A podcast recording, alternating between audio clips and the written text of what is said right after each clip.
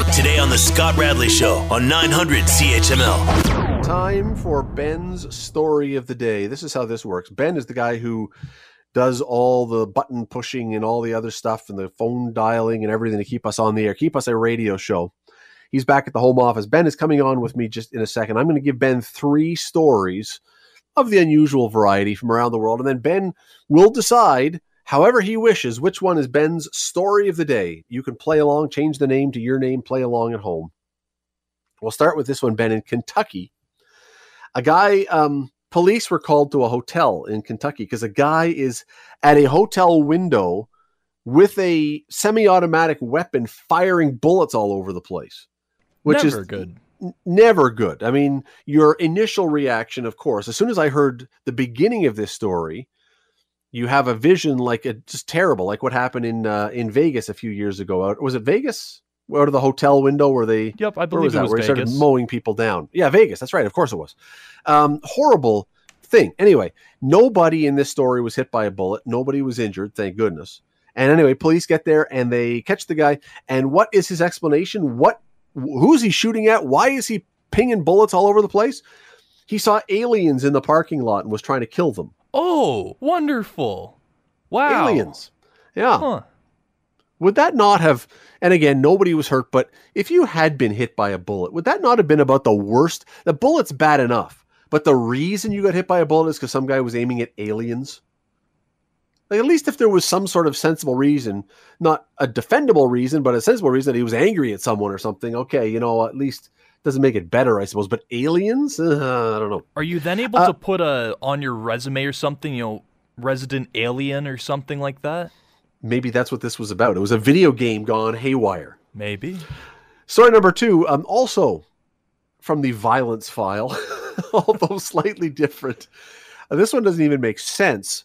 Nonetheless, in Galveston, Texas, police arrested a lawyer who was walking along the beach, scaring the crap out of everybody because, for reasons that are totally unclear, he decided to get dressed up as Michael Myers from Halloween Oh, great with the mask idea. on, with the white painted white William Shatner mask, which is what that is, and the overalls and everything. And he was just walking up to people and behind them on the beach. and, sca- and pe- they're all thinking there's a mass murderer coming, a crazy person. Anyway, there's a photo here of him being arrested by police for um, nobody knows why. See, Nobody understands why he did it. why didn't they just do that in the movie? It worked here. Put some handcuffs on. Bam. Done.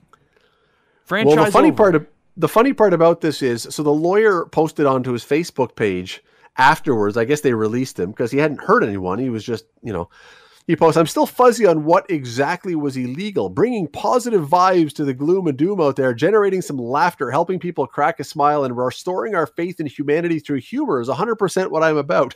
I, I am not sure that, that that was an appropriate artistic representation or interpretation of bringing happiness and joy and laughter to people. Don't mind the 13 inch knife in my hand and the Michael Myers mask. It was happiness. We're joyful. Horror fans everywhere are loving it. It's great.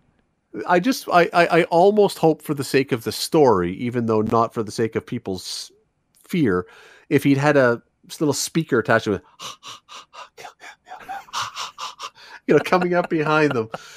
Uh, story number three. Hey, let's stay with the violence-ish kind of stuff. Although this one isn't really vi- the result is violent. Again, nobody hurt, but um, not in Los Angeles. Los Angeles police found a cache of illegal fireworks.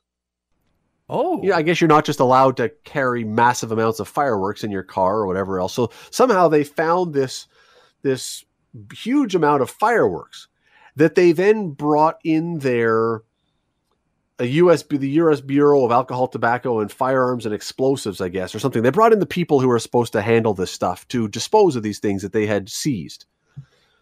Unfortunately, unfortunately, they miscalculated the total weight of the fireworks and of the explosives.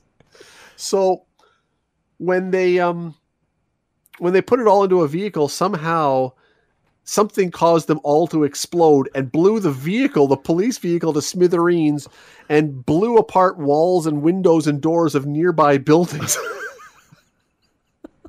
this is why, you know, you could be a great cop, but you got to have a mathematician in there somewhere. You got to have someone who can go, okay, I'm going to double check that this is 87 pounds of fireworks, not 8.7 pounds of fireworks, or something along those lines. Oh, The the vehicle called the total containment vehicle. if you see the picture, appears to be anything but after this. It is now a retractable roof police wagon. Along with every other car on the street that has been absolutely obliterated.